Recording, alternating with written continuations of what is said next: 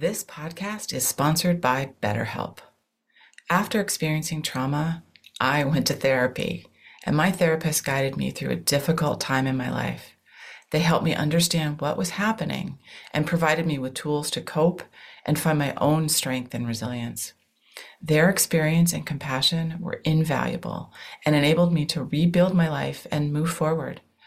I strongly believe in the power of therapy to help people through difficult times. BetterHelp connects you with a licensed therapist who is trained to listen and give you helpful, unbiased advice.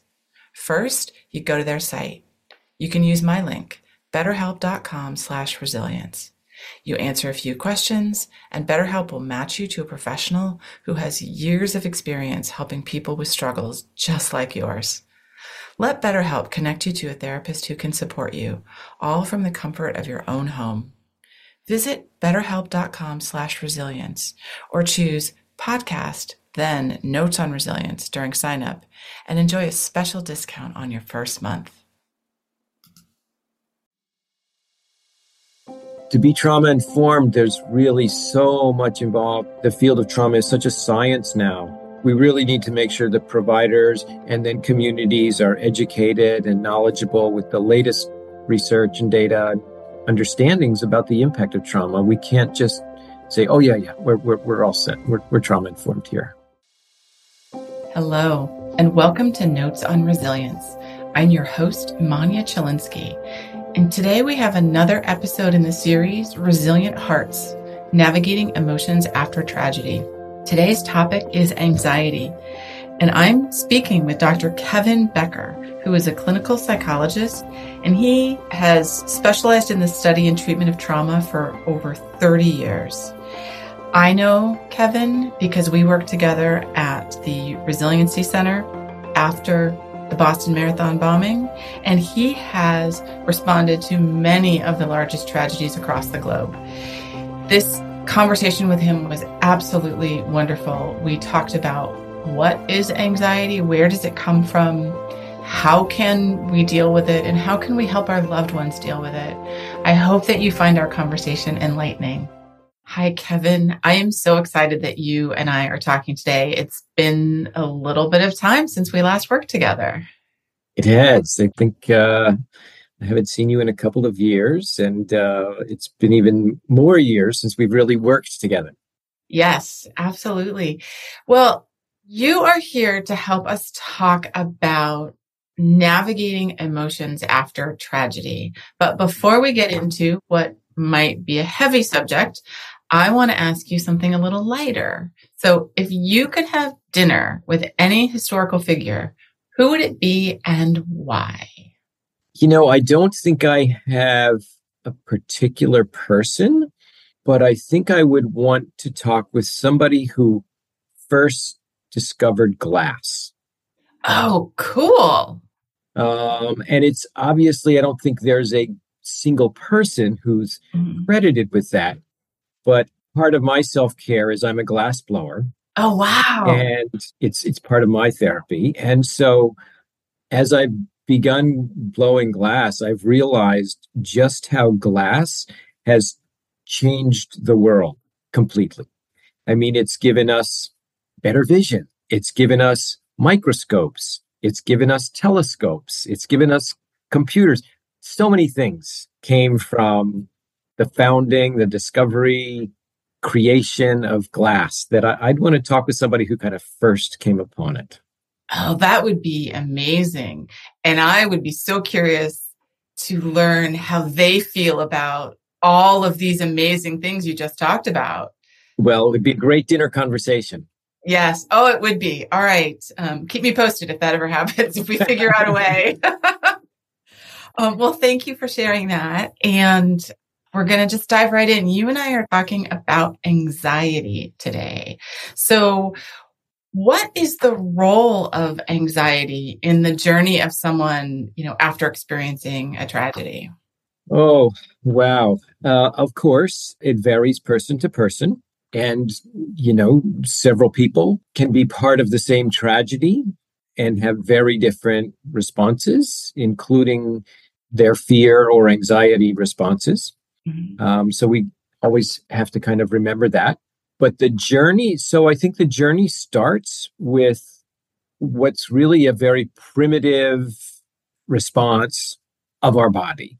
Mm-hmm. A response that's built in, hardwired into our brains that is there to keep us safe mm-hmm. and is there to warn us of danger and help us escape danger. Mm-hmm. So, on a very basic kind of what I like to think of as a primitive uh, level, our brain responds to events in the environment. If they're tragic or fearful or fear inducing, it causes our brain to set off alarms and our body to react uh, accordingly to hopefully keep us safe. Okay. That's where the journey begins. What is anxiety? Let's take a step back. And what is it and what is it doing for me or not doing for me? Yeah, that's a good question because I think that you need to think about the difference between kind of that initial fear response mm-hmm. and what may then linger um, that we might talk about more as anxiety. Okay. And I, it's not a nice, clean separation, but I think we can talk about it that way a little bit just for, you know, kind of purposes of the conversation and for kind of conceptualizing the impacts of tragic events for many people. Mm-hmm. So anxiety, I guess, is kind of that part of us that uh, that feeling that we have where there was a lingering fear, there's a lingering worry, there's a lingering concern, feels very physical at times, can also certainly impact our thinking and uh, the way we feel as well. But it's based on something that hasn't yet happened, so to speak. Okay. So we it's it's you know maybe the most common ways to think about it is and this is way oversimplifying it is worrying about the future. So your body your body is all worked up about something but there's no immediate threat there. Okay. So maybe that's a better way to think about it. Okay. So it's a lingering response in my own example. It's a lingering response from this horrible thing that has happened to me, but it's my body kind of not knowing what to do with that energy or or those feelings. Right, because we can have anxiety without having had a tragedy happen to us. Yes. But people who have had uh, a tragedy happen or some kind of traumatic event happen to them, anxiety may very well be connected to that event in this lingering fashion. Yeah. So so that reminders of the event or circumstances that even on a physiological level, uh, you know, deep in your brain that you don't even recognize are reminders, trigger this feeling, maybe your rapid heartbeat or your, your mind is kind of running on, on worry and thinking about things that aren't really there threatening you in the moment, but your body's all worked up and ready, prepared to deal with them, even though they're not there. Well, when you say that, I think back to I went to the doctor because I thought I was having a heart attack, and I was not. I was having an anxiety attack. And I'm glad I went to the doctor and cleared everything up. But it was so frightening because I would have told you that absolutely nothing was happening to me in that moment that should, should quote unquote be causing this feeling. In that moment, there may not have been an environmental threat to you, but your body didn't know that. Right. And that's where we're talking about kind of the lingering impacts of a traumatic event and how our body kind of stays on alert and stays ready to to run so to speak right when the threat has already passed oh thank you for helping explain that you know you have worked with a lot of survivors of traumatic events so i know you have a breadth of experience what role does resilience play in helping people deal with or overcome the feeling of anxiety? Yeah, not just anxiety. I mean, resilience is is key in so many ways. I think the role of resilience for people who are recovering from traumatic events is that sometimes it's work to find your resilience. Mm-hmm. So I mean, in my experience and in my work and in my approach to being a psychologist and how I think about how people function, we all have some resilience. Right. We all have something. And so, but sometimes the experiences you go through can be so overwhelming and so disconcerting and discombobulating that we we have trouble finding our resilience. Mm-hmm.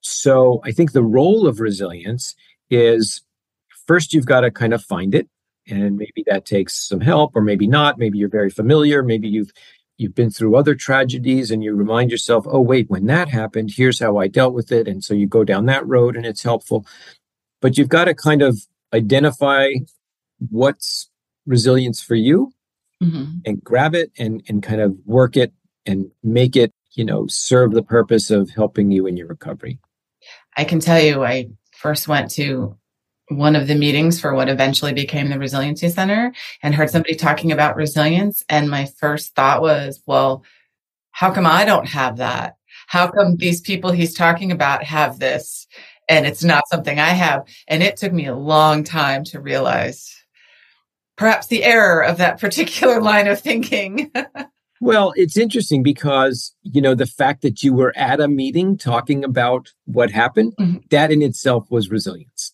Right. So, but but people don't realize that at the time eh, because though the other things are so powerful. Yes. And they happen on on a, such a primitive level in our brains, and the whole fight flight response gets triggered, and all of that, and so we we can lose sight of our strengths, our our resilience. And it's so, from my own experience, it's just so overwhelming, especially early on. Didn't know what I was feeling or what I was dealing with. And like I said, didn't believe that I had this particular quality because I just was so overwhelmed with everything. And look how far you've come now. You're doing a podcast about resilience. I know. I know. It's um interesting journey from there to here, I have to say. Well, you know that one of the things I think a lot about is the support of our society and our community in helping people after these kind of events. So how does community support, you know, help the emotional well-being of somebody who's dealing with anxiety after a trauma? So there's a saying, I don't know who first quoted it, but I, I quote it all the time. And that is that no one recovers in isolation. Mm-hmm. And I tell communities that, I tell people that all the time because other relationships, other interactions, engagement with others is so important in recovery from trauma. Mm-hmm. No one recovers in isolation because you're there, you know, you're the trauma washes over you. It, like you said, it kind of overwhelms you. You get absorbed by it. Your body doesn't even feel like your body anymore. You know, there are just so many things that change. And one of the things that I think a community can do in terms of helping its members who've been impacted by a tragedy survive. And one, one, one of the ways you can help them is just kind of, you know, kind of putting your arms around people from, on a kind of community level. Mm-hmm. And that can take so many different, you know, it can look so many different ways. It can be from how do we get, you know, the, the soccer fields open so that the kids can play again to how do we provide uh, support for people whose homes are damaged to how do we make sure we have enough therapy and therapists available for people who want to see someone? How, you know, so there are just so many ways that a community can support its members uh, following a tragedy that there's no like right way to do it. Mm-hmm. You have to you have to look at your circumstance and your community and figure out what your community can do to support those survivors. Right. And when we're thinking about recovery from trauma, we're thinking about anxiety. How do like our social and cultural factors influence how we might experience that, whether we're looking at, you know, race, gender, socioeconomic status, any of that intersection of different parts of our identity, how can that help or hinder hmm. our anxiety? Yeah, help or hinder or both. And you know, how can it hinder? Well, I think that we've come a long way in terms of our culture's acceptance of post traumatic impacts. Mm-hmm. Let me just put it that way. And so anxiety is part of that. Everybody knows what PTSD means now. Mm-hmm. So, I mean, I remember the first time that I heard Barack Obama was the president. I guess it was probably his first term and he gave a, a speech and he mentioned PTSD. Mm-hmm. And I heard it on the radio and I thought, wow, we have finally made it. The president mentioned PTSD.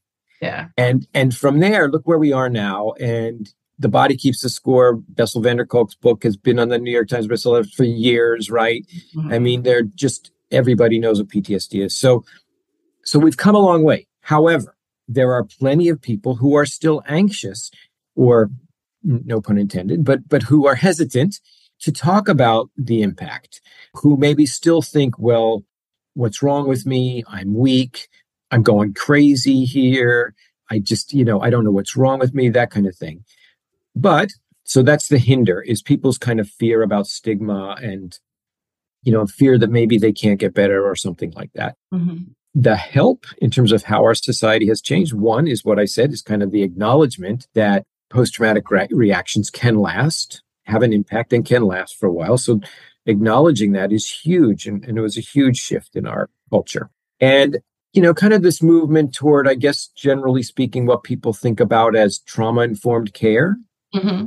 or at least that that way of thinking about others.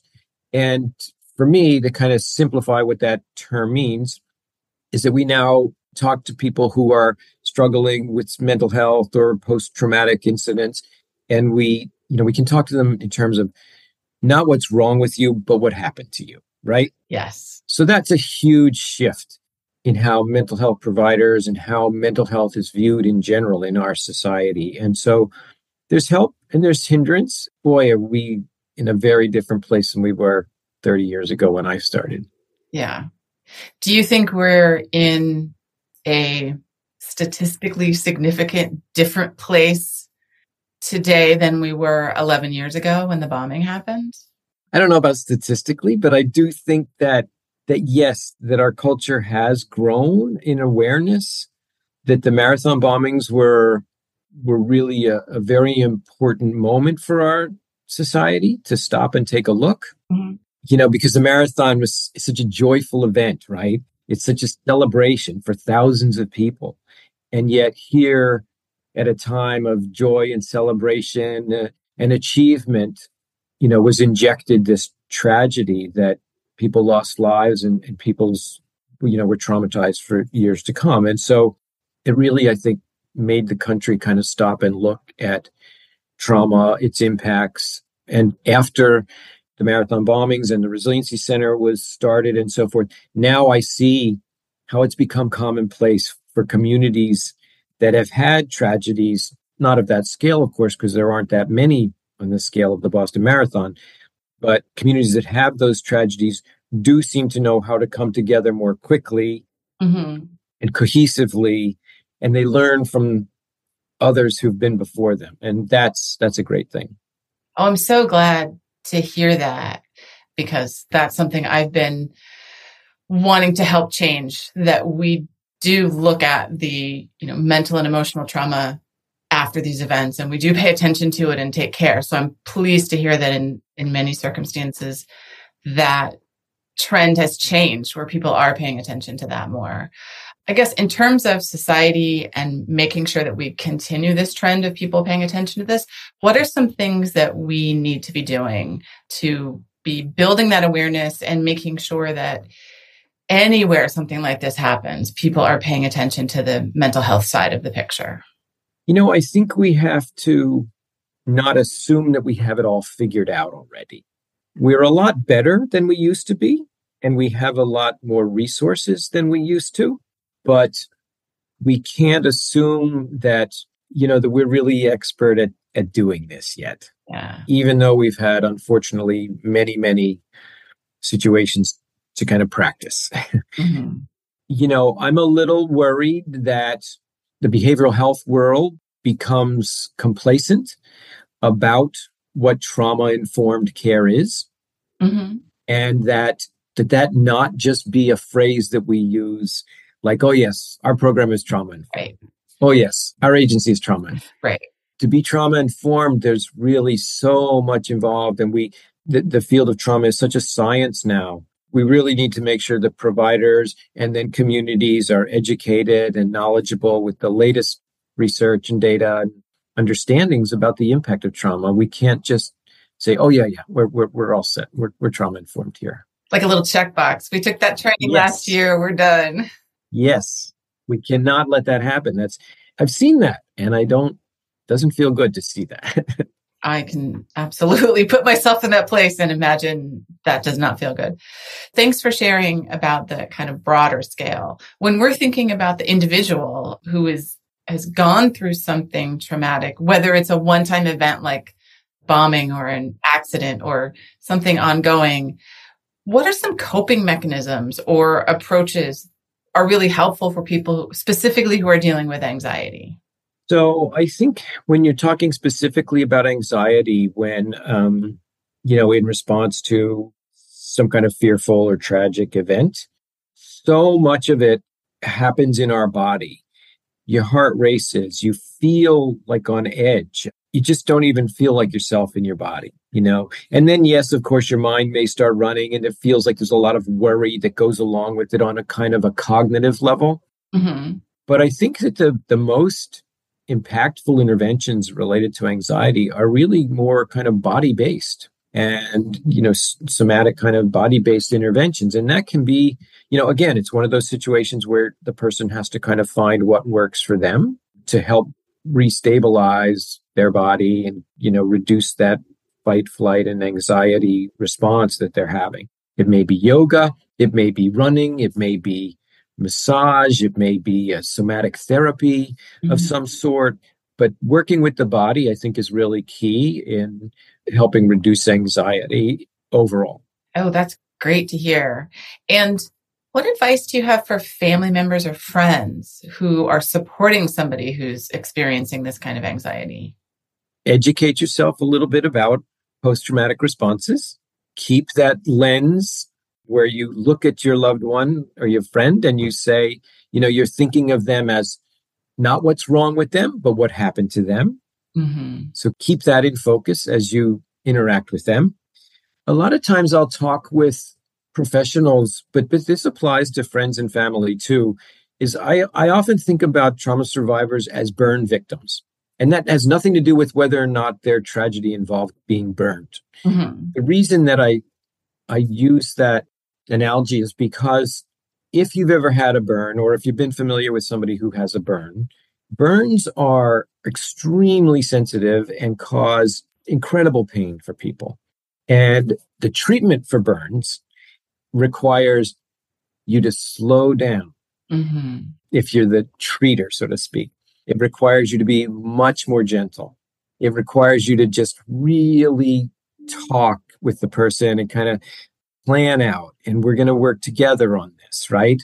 You don't just kind of run up and pull somebody's bandage on and slap on a salve. Mm-hmm. It's a very thoughtful, connected process. And so if you're thinking about your loved one as kind of a burn survivor and you slow down, now they may scream even though because it's it still hurts when you have a burn even if somebody's really gentle. Yeah. But for the other person, it maybe it puts it in this, a little bit of perspective for you like okay yes we're we're trying to do this together. I'm trying to work with you. We are working together but i know it still hurts. Right. Well it's a difficult example to hear but it's easy to understand when you say it that way how to treat your loved one that way.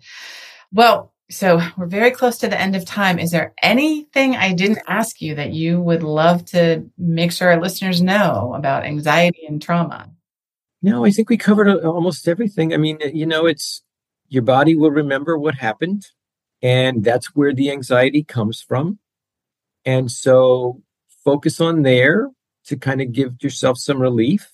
You're not going crazy. It's what the body's supposed to do in response to how our brain is wired. It's just when you have a fear that's so overwhelming, your body can take a little while to kind of feel safe again.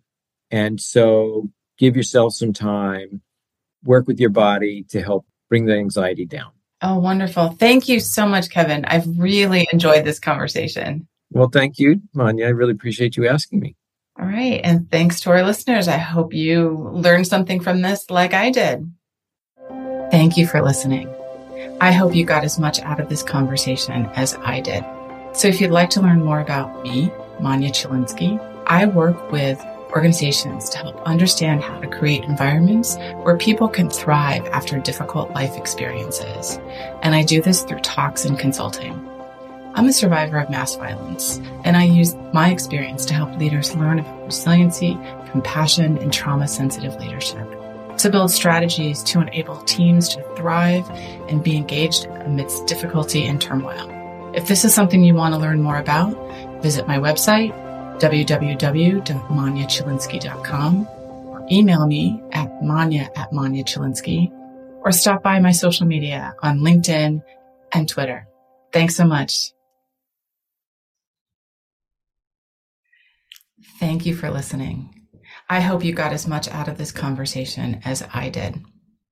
So, if you'd like to learn more about me, Manya Chylinski, I work with organizations to help understand how to create environments where people can thrive after difficult life experiences.